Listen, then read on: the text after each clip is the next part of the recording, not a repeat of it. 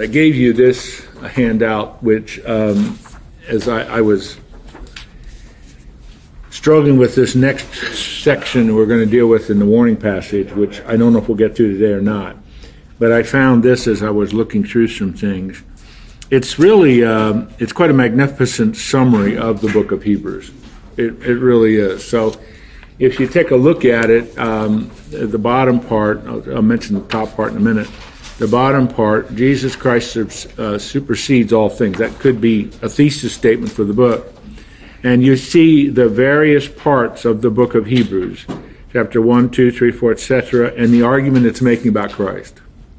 That's why Hebrews is probably next to the book of Romans, is probably the most theologically important book in the New Testament. There is no book in the New Testament that captures so thoroughly and comprehensively who Jesus is.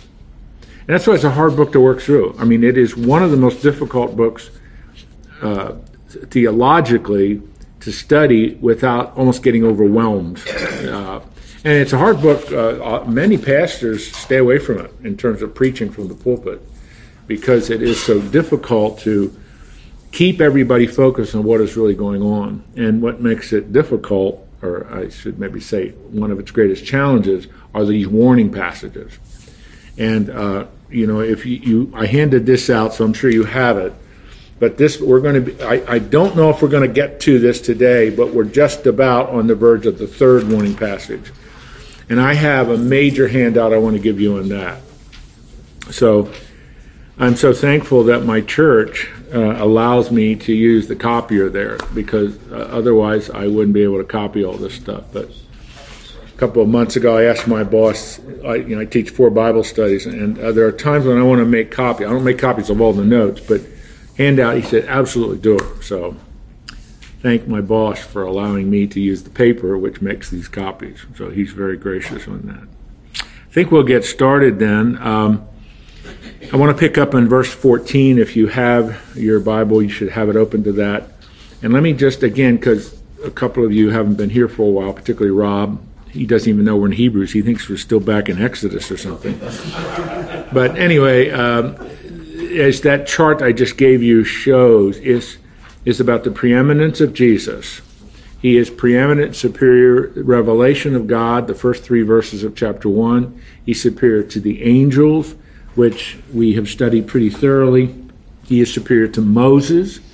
And now we're shifting to Jesus is the superior or preeminent high priest. And that thesis of the high priesthood of Jesus is something that's not really developed in any other book of the New Testament. It's mentioned, but here it's developed thoroughly. Um, so in verse 14, I want to pick up on that, but let me stop for just a moment and let's just talk briefly about the role of the high priest. Um, now, you know, there was the priesthood, which consisted of the Levitical priests, and there were sort of divisions, they had different responsibilities, but primarily the priesthood of ancient Israel was to oversee the sacrifices, and I mean all the ritual and everything that was involved with that, and secondly to teach the law to the people. So those two responsibilities, and there are some others, but those two responsibilities primarily were how they functioned. The high priest, as the name implies, was at the peak, the top of this pinnacle of priesthood. There's a little bit of a hierarchy among other things, and he had a lot of responsibilities, but among other things, he would go, in, go into the Holy of Holies, you know, the inner sanctuary part of the temple, the Holy of Holies on the Day of Atonement, and would uh, offer the, the sacrifice, uh, put the blood on the mercy seat, essentially is what he did, and the number of things that he was responsible for. So that that role as sprinkling the blood on the mercy seat on the Day of Atonement was the key for atoning. Atone in Hebrew means to cover, atoning for the sins of the people for another year. It was done once a year. So if you keep all of that in mind, that Jesus is declared to be our high priest, we're going to have to factor through what the high priest of the old covenant did and what the high priest of the new covenant does. And so that's what we're going to be developing. That's what the author is going to be developing for us. So he just declares in verse 14, since then we have a great high priest. Now we've talked, we read this last week, but I'm going to start again. Uh, that's reminding us of something. The old covenant, the Mosaic covenant, had a high priest. The new covenant has a high priest. It's Jesus. So just think of those parallels. Keep that parallel. And so the new covenant's high priest is Jesus, who passed through the heavens. That's a refer- reference to his ascension and now seated at the right hand of the Father. Jesus, the Son of God, since we believe that, that he's our high priest who's ascended, seated at the right hand of the Father, let us hold fast our confession. Another way of thinking of hold fast would be persevere. Endure our confession. A confession uh, can mean the verb where you're confessing, agreeing with God about your sin, or a statement of what you believe. Some of you are familiar with some of the confessions of church history, like the uh, Augsburg Confession, not resonating with anybody, the Heidelberg Confession, and some of these great confessions. The Baptists have a confession that was put together in London in the 1700s. It's just a statement of what you believe. So that's how, let's hold fast to what we believe. Now, that's one of the major themes of the book of, of Hebrews, because these Jewish Christians are, are embracing Jesus, but the tendency is to go back into their old rituals and practices. That makes sense because of the, you know, by, at the time of, of, of, the writing of this book, that's 1,500 years of church, of their tradition. You mean you have to give all that up? Well, yeah, in a sense, because Christ fulfilled it all. Now push on, press on, persevere, go forward, don't go backward. And so he says, he's giving him another reason to go forward. Jesus is our high priest. And then he explains this in verse 15. For there is one of explanation where he explains this. For we do not have a high priest who is unable to sympathize with our weaknesses but one who in every respect has been tempted as we are, yet without sin. So the author is establishing for us a very practical explanation of Jesus as a high priest. It's very practical. Our high priest knows what it's like to be tempted. He's just like us, he's a human, yet without sin, because he's the God man. So he's, he's giving an explanation of why we should hold fast. Because the high priest of the new covenant is not like the high priest of the old covenant. The high priest of the new covenant is without sin. Now that's a profound thought.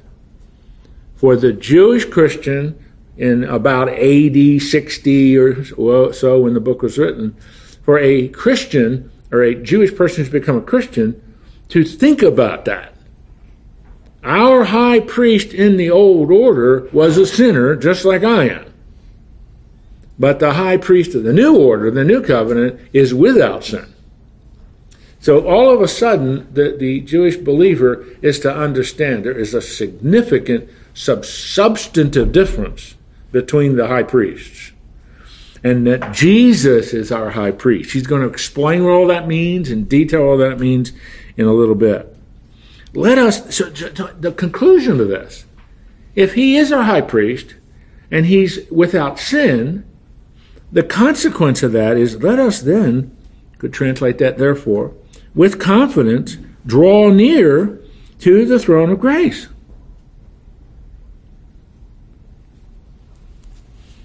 Now, process and think about that as a Jew. Could you ever talk about personally and individually drawing near to God? Not really. You could pray to Him, but there always, no, no, I know you know this, but I want to restate it. There was always the mediating role of the priest.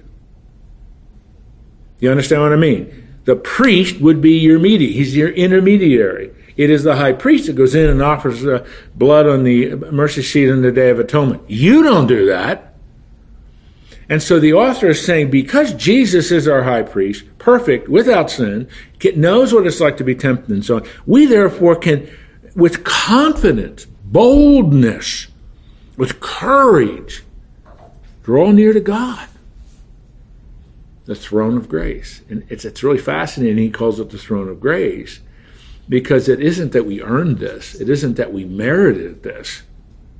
It's that God makes this available to us because Jesus is our high priest. Now, there's one other thing to remember. He doesn't talk about, he's going to talk about a little bit later on.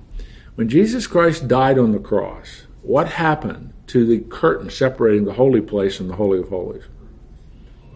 Remember, it was torn in two. It, you know, it literally was torn in two. It's open. That was immensely and symbolically important because that meant now that the Jewish person who that was such the sacred place, the Jewish person now understands that that barrier between intimacy with God and you as the individual person has now been broken down because Jesus fulfilled it, completed it, it's over, the old order's done, don't need that anymore. And so the author is implying that here. We now, because the temple curtain has been torn, we now have the right and the privilege with great confidence to draw near personally to God, to the throne of grace. Now, and this is a this is this is just a radical revolutionary idea for a Jewish person. You have 24/7 access to God through Jesus.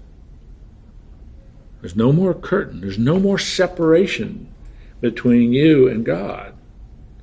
Now you have total open access to receive mercy and find grace to help in time of need.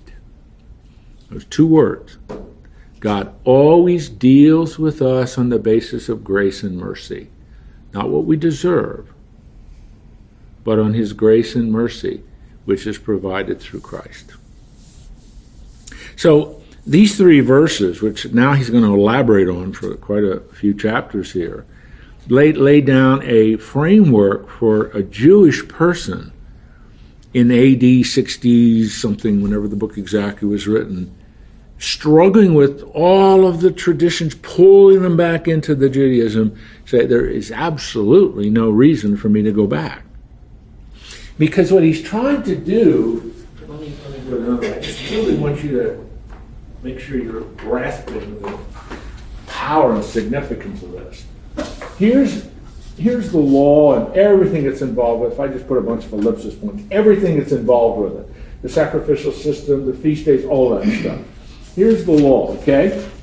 Now here's Christ. And we've just been learning that he is our high priest and so on, okay? Now, here's where you are now. Now, I'm, I'm talking about as a Jewish person in the AD 60s. If you put your, this is where you are now. He's your high priest. And now you have the right with confidence to come to the throne of grace and enable, enable to, to, to experience the grace and mercy of God in time of need because your high priest is like you, fully human, and always tempted like you, yet without sin.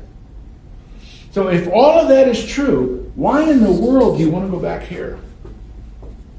Why do you want to do that?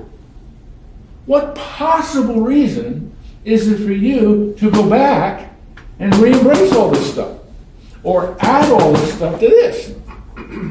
You see what he's doing? He's trying to complete this compelling reason for these Jewish Christians who are struggling with this, their identity and their ethnic heritage and their families who don't understand what they've done, why they're doing it. To understand, you have to understand the superior position you have here. Why in the world do you want to go back? Go forward with Christ. Amen. You see, you see I mean, thank you. but when you see what he's doing, I mean, you really start to understand the context in which he's making this. You can understand why this book is so important for a Jewish person to read and study because it's laying the case. This is what it's all about. and if you put your faith in it, here's where you are. Go forward, the author keeps saying. Why do you want to go back? Jim. how significant were these verses and this concept in Martin Luther's? Uh, Huge. Huge. You want to explain it? Jim, I think, well, I think I know why Jim said Because Luther taught the priesthood of the believer. Luther taught you don't need a priest to mediate for you. And see, I mean, that was one of the trappings that developed, uh, unfortunately, in my judgment anyway, unfortunately, in the institutionalized Roman Catholic Church. That the church is your intermediary between you and Christ. We mediate the blessings of God through the seven sacraments, through the priesthood, through all that kind of stuff. So don't you go reading the Bible on your own. Don't you, on all those things. And Luther said, and look, Hebrews had an enormous influence on him. The book of Hebrews says, I don't need a priesthood. Jesus is my high priest. I have 24 7 access to God. I can go to the throne of grace in time of need. It doesn't say go to your priest who then goes to Christ. It doesn't say that. It says you go to the throne of grace directly. Why? Because Jesus is your high priest. So, uh, you know, again, I don't want to get into the denominational conflicts in our world today, but a Roman Catholic in, in, with intellectual honesty reading this is going to have to have some questions about what their church is teaching in terms of what they needed. Now the church put the, put the, the, the veil back up. In a in a sense, they do. In a sense, they never took it down.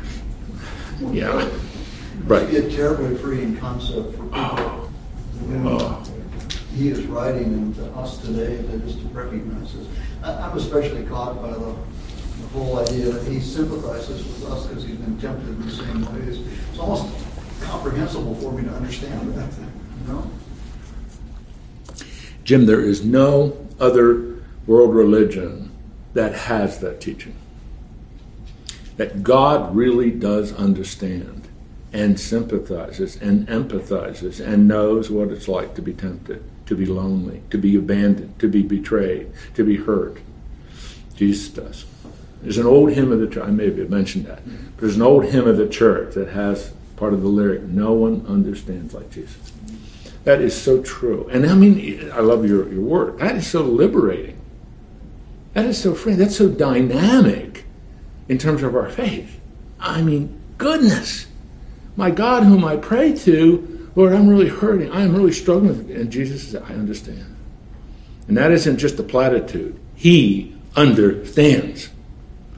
And so, I mean, this, in terms of in the context of when the book was originally written, this is the message the author's trying to get these people to grasp. You go forward, don't go backward. Why do you want to add this to where you are now? This doesn't make sense. But the pull of it is real. Joe, uh, you, were, you were saying to go back to uh, now, was there a synagogue there? I mean, because they're talking, he's talking to a lot of Jews, right? Well, virtually the original audience of the book were Jewish Christians. And so there were synagogues there, and he was saying, "Don't go back. You know, don't go back to that." That's the point you're making here, because you don't have to. Now, would they go back? The ones that were kind of like not sure of themselves and this new concept, would they go back to the synagogue and and maybe engage in that again, or well, I mean, you're asking uh, you're asking something kind of specific there. The yes, we ha- I mean, we do have evidence, and even in the, in the, in the New Testament, Book of Acts, even we we do have evidence. Yeah, they did.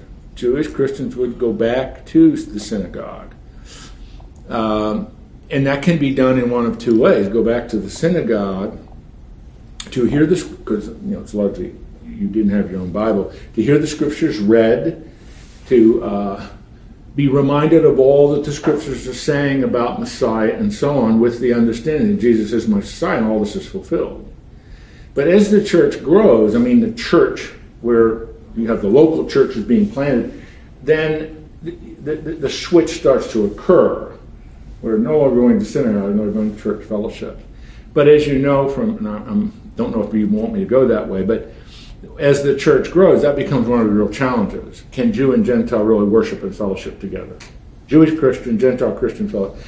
And ideally, that's what they wanted to happen. Antioch was a place where it was happening.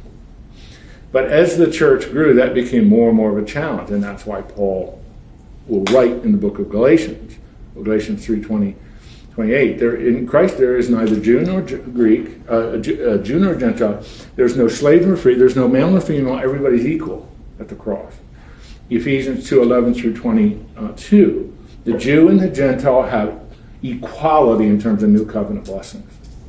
How is that how is that affecting the women then? If in fact that is available to traditionally uh, women were subjected to a secondary role. Oh, absolutely, absolutely. And, and now they're not through this message. That's right. Of Christ. Well, those who study history honestly will argue and agree that the most liberating force for women has been Christianity. It hasn't been Islam. It hasn't been Hinduism, if you know anything about those two. Highly patriarchal, very authoritative world, worldviews. But Christianity has uh, been a liberating force for women, and yet that pool of patriarchy and all that still, men understanding being head of your wife means you beat them into submission. That's not what the New Testament is teaching. So I mean, but still, that that liberating question. I wrote an article uh, one time uh, on women of the New Testament, and that research I, I couldn't believe it. I could not believe how many women were mentioned in the New Testament. When you look at uh, Romans 16, I think there are 30. As I remember, there are 30 individuals mentioned in there. 16 of the 30 are women.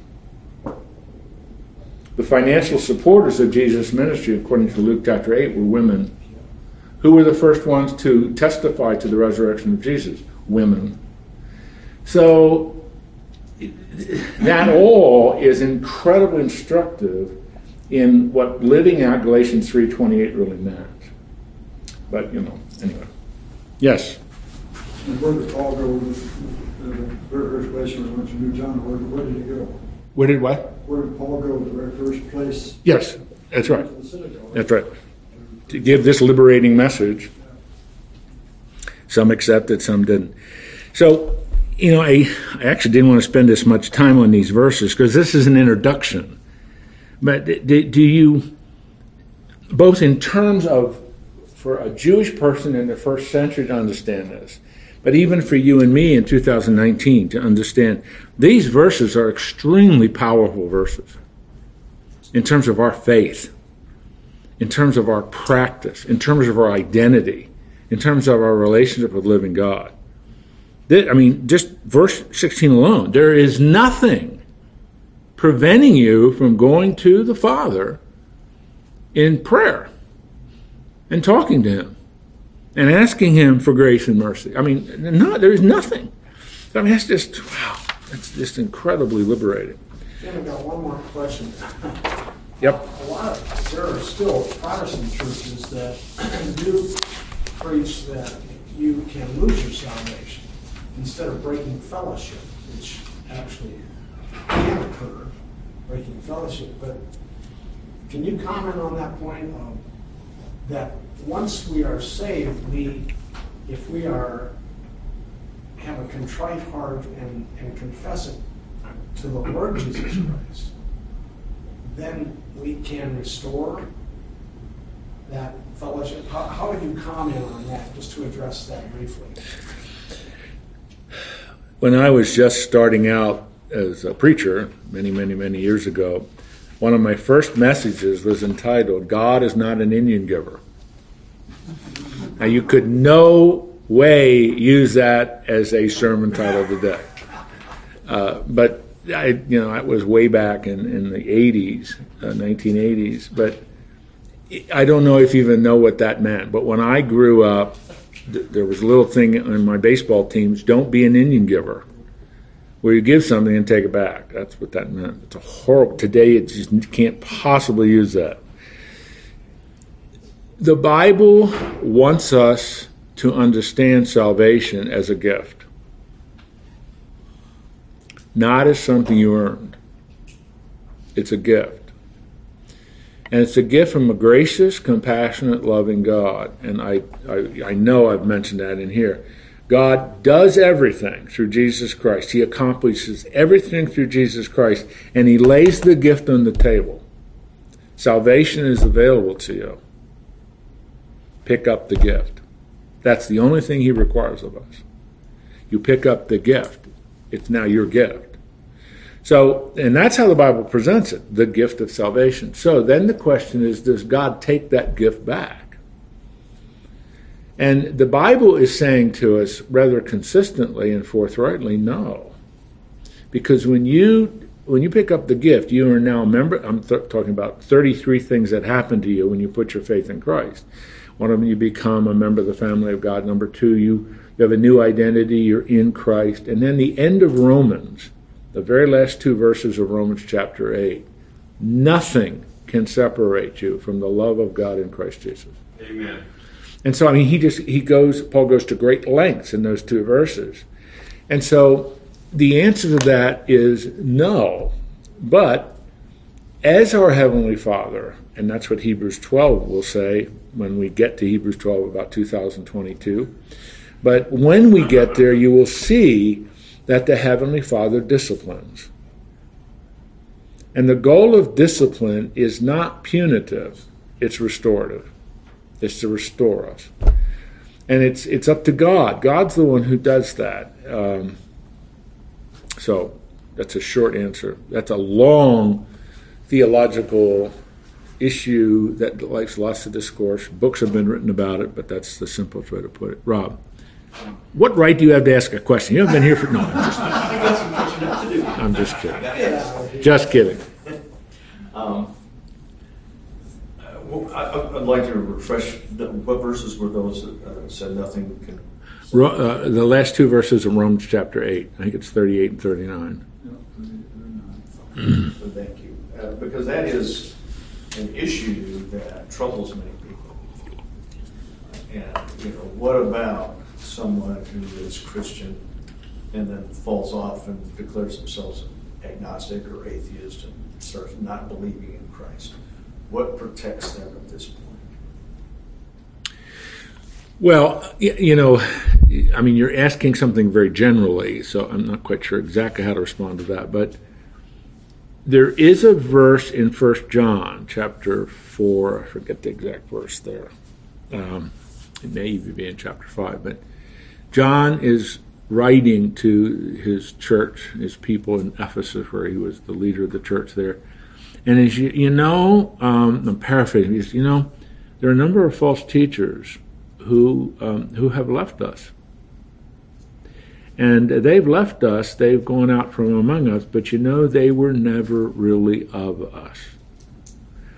So th- this is understood as an important verse that there are often people who profess Christianity but don't possess Christ for whatever reasons, I'm a Christian. You know, my mom's been a Christian, my great grandma was a Christian, my great great, etc. So I'm a Christian. Well, that's not the requirement, but okay. And you faithfully go to church, you teach Sunday school class, but you've never trusted Christ. And all of a sudden, you get into a pattern of sin or whatever the case can be, and you just say, you know, I'm renouncing my Christianity. I'm no longer a Christian, or whatever. I abandon the church, whatever. Only the Lord knows a person's heart. I simply could never, ever, ever take on the responsibility. But the text of the Scripture teaches that there are people who profess but do not possess. And so, in that kind of a case, I have no idea whether that would be true in a person's life, but sometimes that's that's really that's really the case. They never really were a Christian. Jesus talks about that in Matthew chapter seven, very end of the Sermon on the Mount. In the day of judgment, you're going to stand before me and say, But Lord, I did this and this and this in your name. And Jesus says, You know, depart from me. I never knew you. Gnosko. I never had a relationship with you. I know someone who fears for their relationship with Christ. They're not walking away, but they're, they're very fearful. Well, there's a very simple antidote to that fear get on your knees and say, Jesus, you are my Savior. I believe you died for my sins. I believe that it was on my behalf. I want to be certain that I am in a clear, distinct, definitive relationship with you. I mean, it's just, I mean, to make sure and start. It's not easy. If you're afraid, go to your knees and beg the Lord's forgiveness and say, I want to restart, I want to start my relationship with you. I'm not sure. I'm renouncing it. I may have been a Christian. I, but if I am, I want to renew it. If not, Lord, I want to start, I want to make sure I'm a Christian. I mean, I've prayed that prayer with a couple of guys over the 37 years of what I've been doing. They're just not sure. Okay, let's get, let's be certain right now. No big deal to it. Don't have to go to church. This is right now. Let's make sure. Do you believe this happened? Jesus says in John 6 47, He that believes has eternal life. Do you believe? Do you really believe that Jesus died for your sin? Do you really believe His resurrection? Yes, yes. You believe? You have eternal life. Settled. Now start moving forward. I don't mean to sound crass, but that's the bottom line. That really is the bottom line. If this guy's afraid, he can quickly resolve that fear. Verse 1 of chapter 5.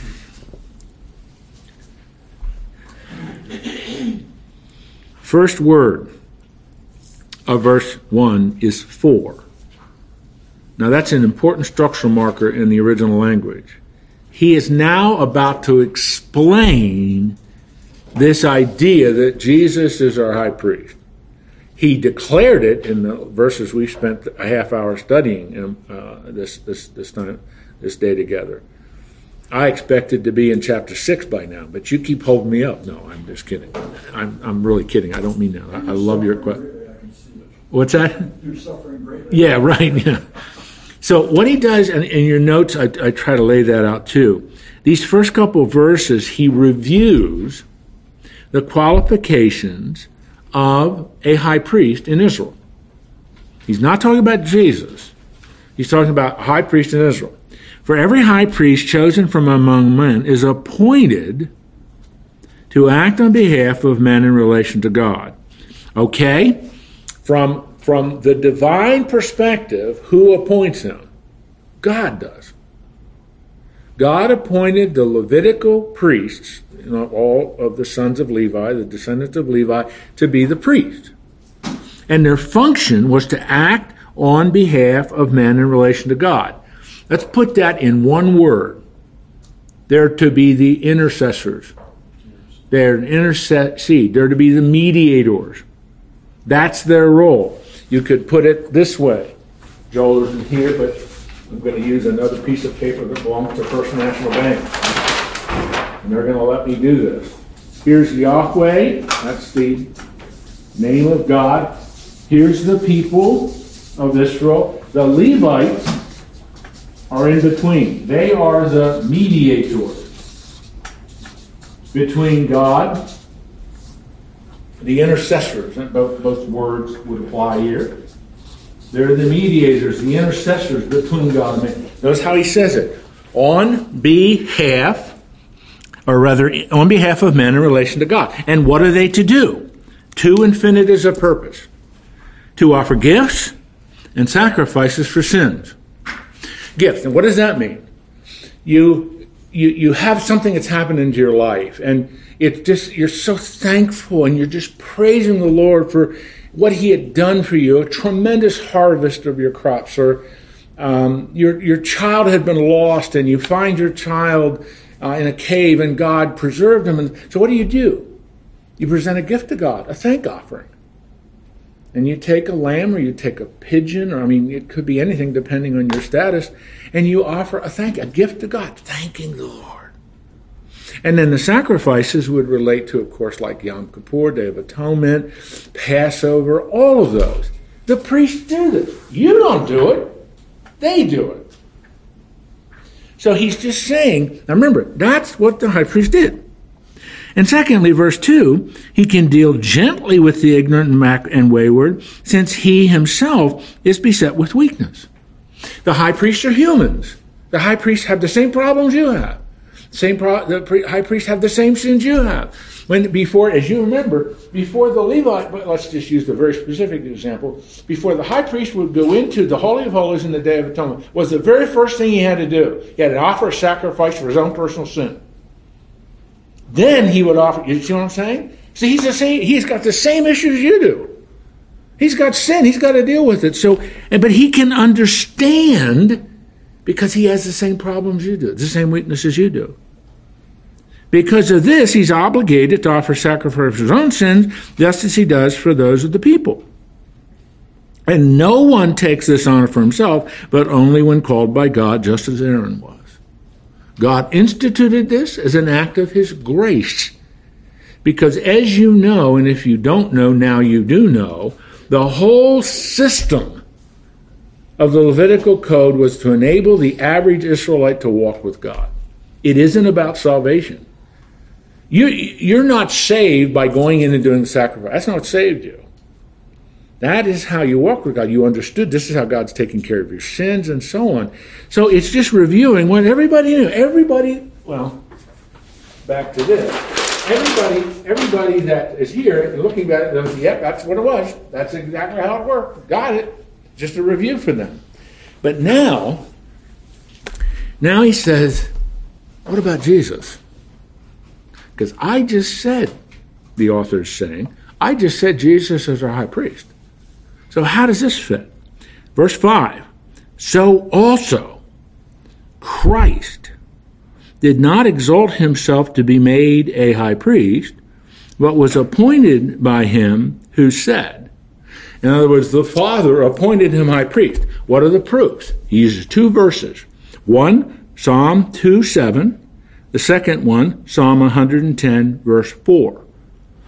First, you are my son. Today I have begotten you. He also says in another place, You are a priest forever, after the order of Melchizedek.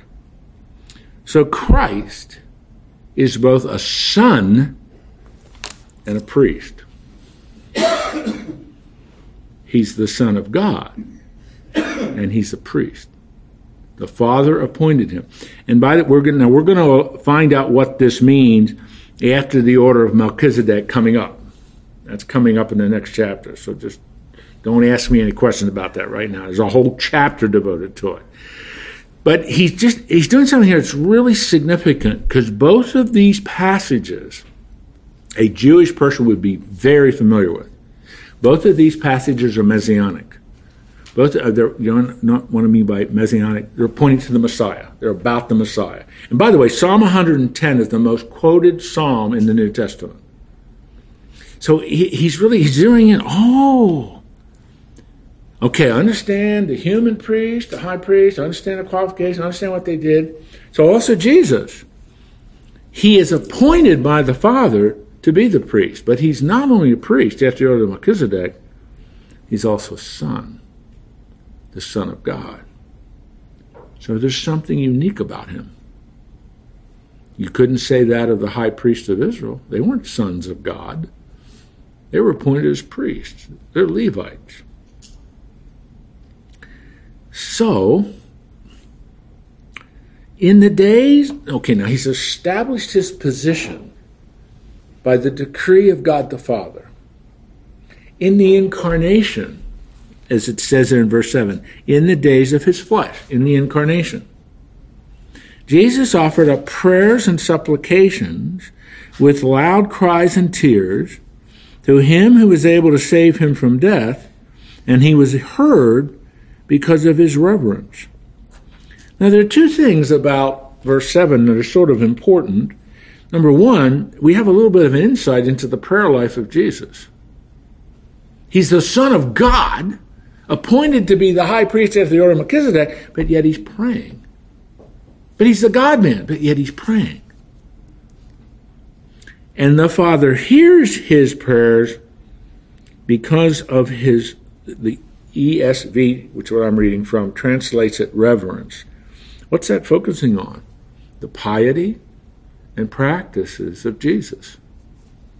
Did Jesus pray? Yes. Did Jesus fast? Yes. Did Jesus engage in the spiritual disciplines? Yes. If you would use a word that nobody uses anymore, did Jesus exhibit the, the, the important piety of someone who walked with God? We don't use the word piety anymore, but the answer is yes. So what is the author what is the, what is the author trying to do here? in his incarnation. In his incarnation, those 33 years he was on planet Earth, which culminates in his death, burial, resurrection, ascension. he exhibited all the piety of a faithful steward of God. And the Father honored that. So that leads to sort of a significant applicational question. If prayer was that important to Jesus, should prayer be important to me? If talking to the Father was that important and that central to Jesus in his incarnation, should it be important to me? Yeah. so it's just kind of a it's kind of a significant application point. Now he's, he's trying to do something here to just help you to understand is Jesus a faithful high priest? Yes. He's unique. He's a son after the order of Melchizedek. He's not after the order of Aaron. We'll, get to that in a minute. And he gets into something second. Although he was a son, and just, I mean, that's declaring something about his uniqueness as a unique son of God. Although he's a son, he learned obedience through what he suffered. Now that, at first, that could be a little troubling, but um, did, think of it this way: Did Jesus exhibit total, complete obedience to his heavenly Father? Absolutely. He was sent by the Father to do one thing die a substitutionary death on the cross, be resurrected. Was he faithful? He was sent by the Father to be the Messiah of Israel, the anointed one of Israel. Was he faithful in doing that? He prays, uh, John 17, the high priestly prayer, or the prayer, uh, I'm talking about some of the recorded prayers we have of Jesus in the, in the Gospels. He's in Gethsemane hours from his death. Father, isn't there a plan B?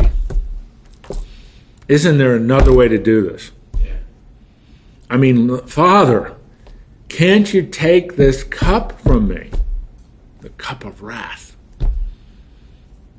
But not my will, your will be done. You sent me here for the purpose. This is the relational difference between the members of the Trinity. And he prays, and he, goes and sees the disciples fall asleep. He goes back, prays it again. And you see this extraordinary prayer life of Jesus, but does he exhibit obedience, even in the midst of suffering? Yes. And so the author is trying to say that the consistent pattern of obedience through the sufferings of Jesus, we can say he's learning obedience through suffering. He's responding constantly in obedience to the Father. Does he qualify? To, well, I, am not going to do anything more on the board. Does he qualify to be my mediator? I mean, that's the bottom line question of this. Does Jesus qualify to be my high priest? So far, my answer is yes. Yep, I'm having a pretty high level of confidence about this. And then he does one more thing and being made perfect. And the word in perfect in Greek is teleon. It means mature. He, achieving his purpose. He became the source of eternal salvation to all who obey him. So, because of his actions as a faithful high priest, prayer, constant prayer, exhibiting the piety of a faithful Jew, he was obedient to everything the Father asked him to do, even in the midst of intense suffering. He meets the qualifications. So he's the source of eternal life. He's our Savior. But the author is approaching that through the grid of how a Jewish person is going to look at that. And that's why he will say, being designated by God a high priest after the order of Melchizedek. He met the qualifications. Now, again, if it's all right with you, I don't want to deal with the order of Melchizedek yet, but it's very important. His priesthood is not after the order of Aaron, in other words, a Levitical priesthood. It's a priesthood after the order of Melchizedek. So we're going to have to find out who he is, what that means, and why that's important. But if I, if you're all right, I'm going to set that aside until we get to the next chapter. Are you with me? We'll come back next week. Pardon me? We'll all come back. Yes, absolutely. You must. It's God's will for your life that you come back next week. But we're gonna have we're gonna take a we're gonna take a, a, a little bit of a break because five eleven all the way through chapter six verse twenty is another warning passage. But before we get to something I want to give you then, but are there any questions? Does everybody understand what the author has done here? He's declared Jesus our high priest, the end of chapter four. He's now laid out the normal qualifications of the high priest in Israel, and does Jesus meet those qualifications? Is he a reputable high priest to be your mediator? And what the author wants them to conclude is yes, he is. He's the Son of God, but often after the order of Melchizedek. And he meets every requirement. He is my faithful high priest, my mediator, my intercessor. Now he's about to take a, going to go on another bunny trail, which isn't really a bunny trail, it's going to be a warning. Could you say just a little bit more about um, the concept of being made perfect? I mean, he was the perfect sacrifice, but was there something that happened in in the crucifixion that you know, enhanced that or changed that or established that or? Uh, no. Um, Maybe I'm not asking a good question. Well, no, you are, and I know, I, I know what you're, I know what you're wrestling with, and why I'm, I'm trying to think about it. How do I want to answer this question where it doesn't make it more confusing? Let me start again with um, the, the word that this is the problem for us in English. When we when we hear the word perfect in English, uh, it, particularly in religious or theological con- uh, context, we think of sinless. And so when you read, and being made sinless, as if the inference to draw is, well, he wasn't sinless, but now he is sinless. And that that's not what he's saying. So he's saying, in light of the fact, in terms of his prayers and supplications that he talked about in verse 7, and the Father just acknowledges his piety and his devotion and his spiritual discipline and piety. And also in the fact that he was obedient to the Father and learns obedience throughout his earthly life. Time after time after time after time after time. Is every time he obedient? Do you see in his life a pattern learning obedience? Yes. Is he responding? What? Yes. Being made perfect. Teleon in Greek means coming to the end, coming to the purpose, coming to the design for which God had sent his son. And so if I were if I were to really embellish it and paraphrase it, I would say something like this. And being made or having come to the point of why the Father sent him, he's achieved the goal. He's achieved the teleon. He's achieved the purpose. He's achieved the end. He's therefore the source of eternal salvation. So I mean, it's it's that's the idea, and and a Greek Jew reading this is going. to, uh, Aristotle talked about that all the time. In Aristotle's Nicomachean Ethics, he writes constantly of the te, uh, te, telos, the telos of life, the goal and purpose of life. What is your goal and purpose in life?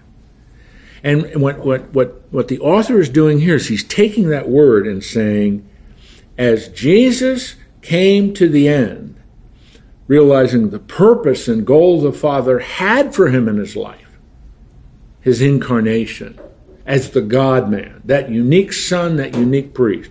He therefore becomes the source of eternal salvation for all humans. That's the flow of this. And it, it is it's horrible to translate it. I mean, it really it's horrible to translate it without quickly creating confusion. So I hope I reduced a little bit of the confusion. Down here, it achieved its purpose. Yeah. But it's still, it it was, I don't know, just a bit confusing to me. Here's the said he fulfillment of all the Old Testament prophecies that, that all came together at, the, at that point. And- therefore it was complete. And because that teleon had been reached, that, that perfection, that perfect goal had been attained by the Father through the Son, The Son then becomes the source of eternal salvation. It's another step. I mean, it's it's wordy and it's it's it's almost uh, it's almost confusing in English to try to explain, but that's the best I can do, Jim.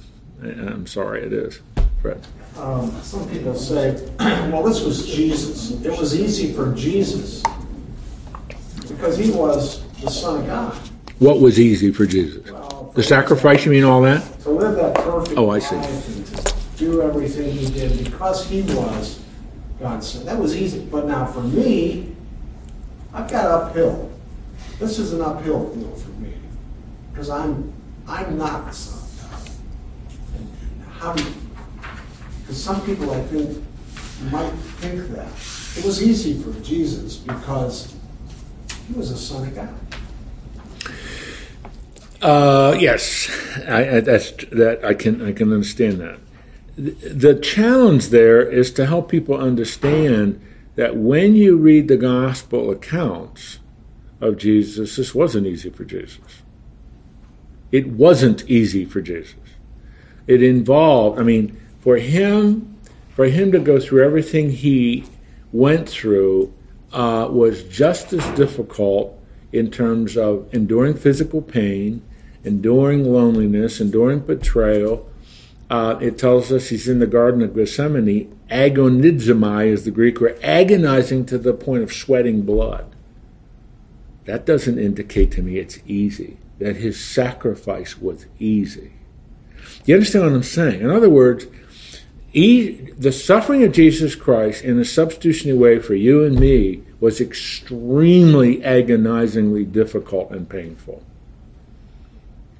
And in his walk of obedience through his his uh, well, we don't know much about his life up till the early 30s, but those three years, as Jesus endures rebuke, endures the temptations of Satan, uh, and so on. I mean, this isn't easy.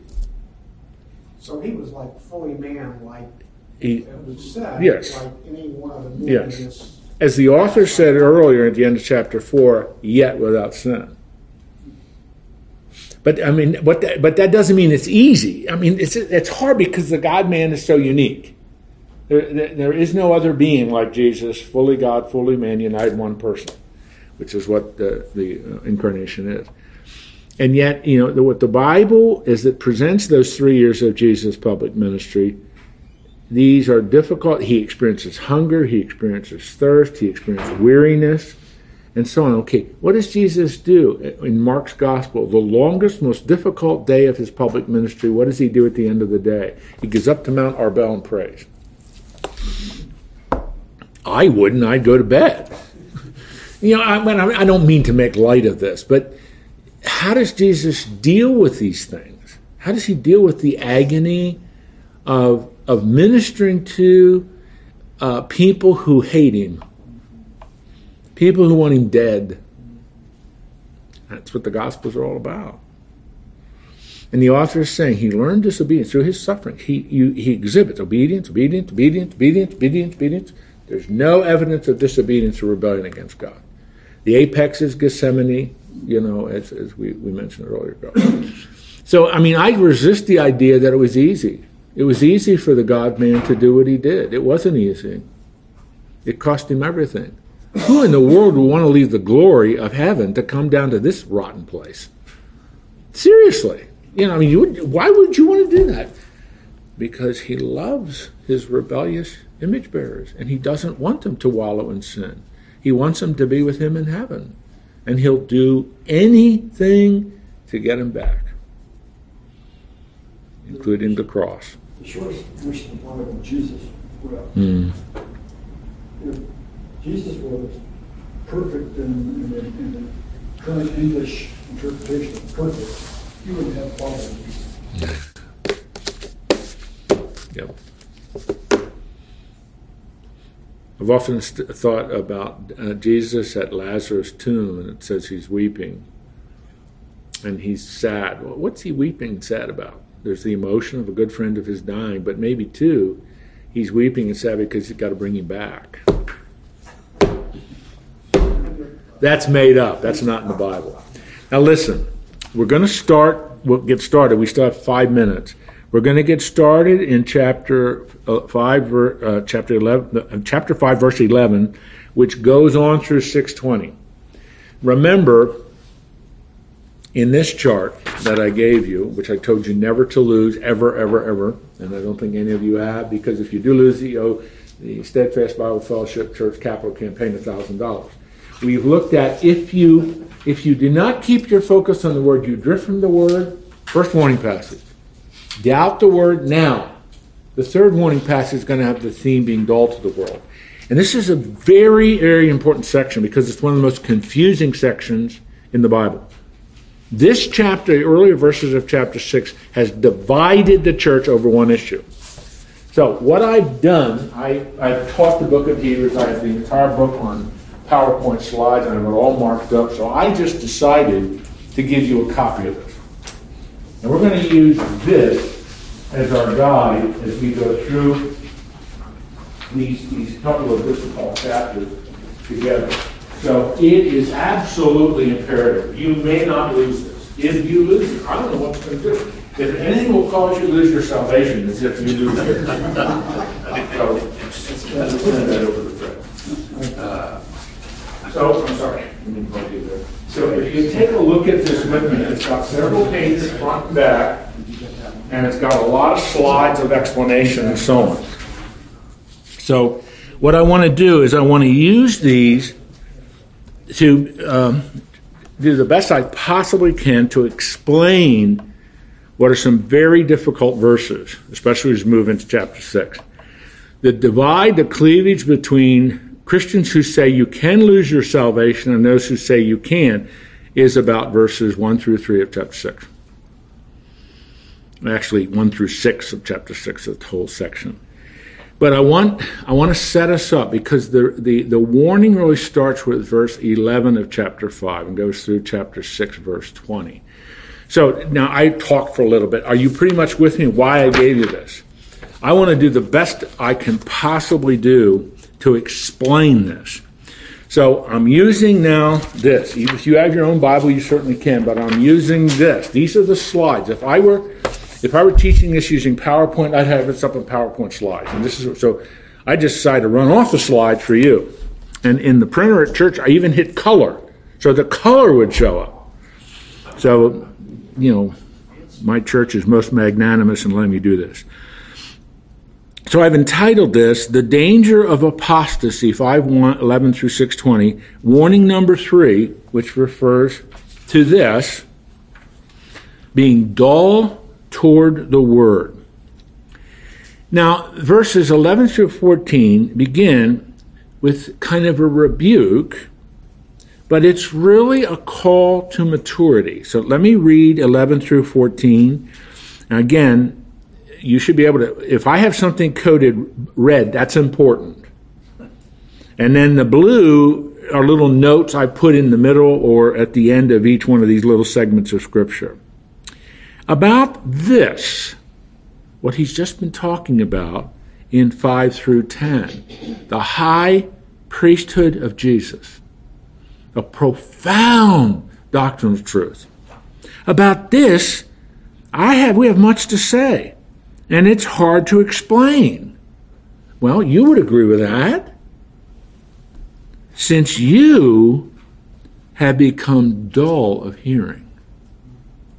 So this is the theme of verse 11 through 620. How are they responding to the Word of God? There's a dullness in terms of their response to the Word of God. Now he explains that. For though by this time you ought to be teachers, you need someone to teach you again the basic principles of the oracles of God. The word oracles there is really the Greek word logia. We get logos and logic from that. So, do you see what he's saying? I want to teach you more. I want to teach you more in-depth things, but but you become dull. Your spiritual growth and march to maturity has slowed down. By this time, you ought to be teaching the Word of God. But you're not because you still need somebody to teach you the basic things of the of the faith, the A, B, C's of the faith. It's like, you know, you have somebody that's in seventh grade and they can't read. Now, I'm using an extreme example, but okay, you can't read. Well, you can't go on to eh, further education. You can't go on to maturity in terms of intellectual. You got to go back to the ABCs and learn how to read, learn how to write. That's kind of what the author's saying. By now, you should have grown significantly in your faith. But no, you still need somebody to feed you baby food. My little grandson, Tommy, is, I mean, he loves to eat. He absolutely loves to eat. Do you know what? He no longer wants baby food. He won't take baby food. Whatever the, he's seven months old, whatever the family's eating, and we're so proud of him because he's moving on from baby food to steak and mashed potatoes and all those things. Now, I'm being a little funny, but I'm trying to get you see, this is a rebuke. I can't teach you the deep things of the faith. You're still at the point where you're learning your ABCs. You need milk, not solid food. There you get the metaphor. You're so immature that you're still feeding on the milk of the word, the ABCs, to mix my metaphors, when you should be eating the steak and mashed potatoes.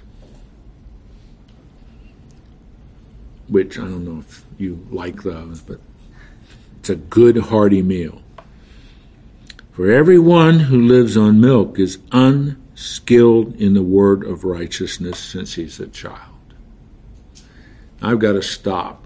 But his challenge is you need to grow up spiritually. And he is going to now began kind of a little bit of a discourse of the danger in the spiritual life for remaining a child.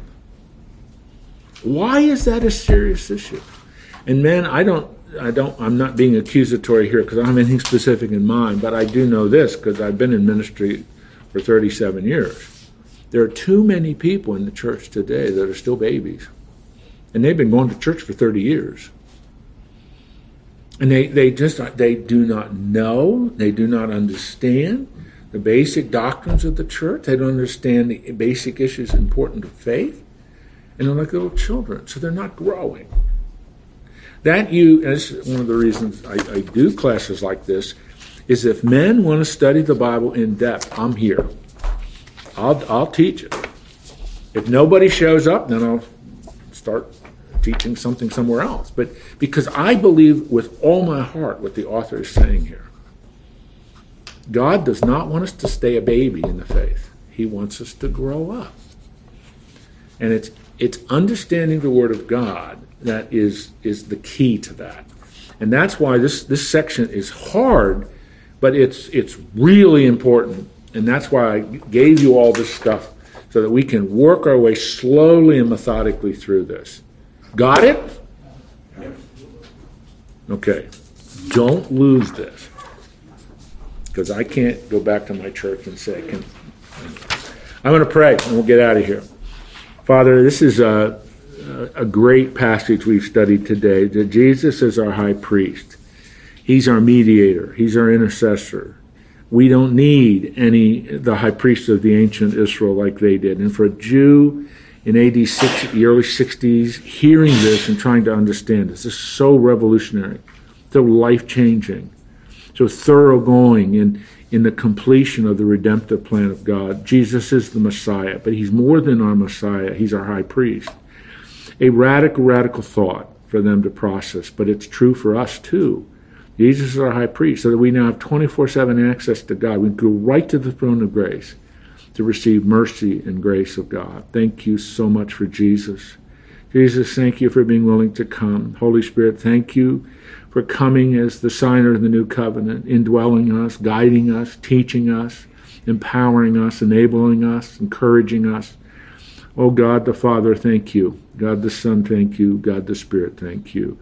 Your work is inextricably linked, intertwined in accomplishing our redemption and for that we will eternally praise you. Thank you for these men who are willing to study They're willing to process and work through some of the hard things of Scripture. That is pleasing to you, and it helps them to grow as well. So we praise you for this time together. Dismiss us with your blessing. Take care of us as we go our separate ways. May we be good representatives of you. In Christ's name, amen. Amen. See you next week.